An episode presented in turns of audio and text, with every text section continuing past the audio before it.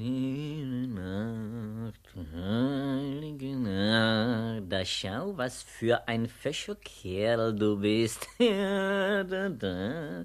Ein fescher Kerl, mein Lieber. Ja, da, da. Hier kommt noch ein bisschen Watte hin. Ja, da, da. Das ist Hurwinek. Du Schlingel, du. Ich bin hier bemüht, so richtig in Weihnachtsstimmung zu kommen, und du platzt mir so ungehobelt in die Stimmung herein. In keine Stimmung bin ich hineingeplatzt, sondern in den Matsch. Draußen auf der Straße liegt er wieder mal knietief. Aber das macht nichts, Papi. Da ist sie. Wer? Na doch die Extra-Ausgabe der Abendzeitung mit der Weihnachtsbeilage. Was plapperst du da wieder?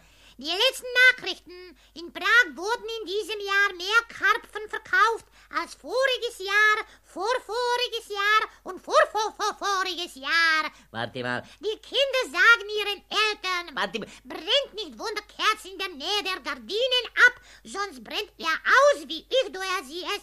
Extrablatt, Extrablatt. Na, so kann ich mich auch nur ein bisschen über dich freuen. Keine Spur von Weihnachtsstimmung.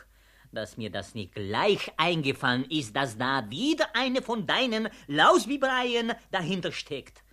Da ist einer so festlich gestimmt, aber dafür bist du ja immer zu haben, das glaub ich schon. Aber dass du beim Betreten des Raumes deinen lieblichen Vater höflich grüßest, das fällt dir natürlich gar nicht ein. Und deine Holzpantinen hast du natürlich auch nicht geputzt. Marsch zur Tür hinaus.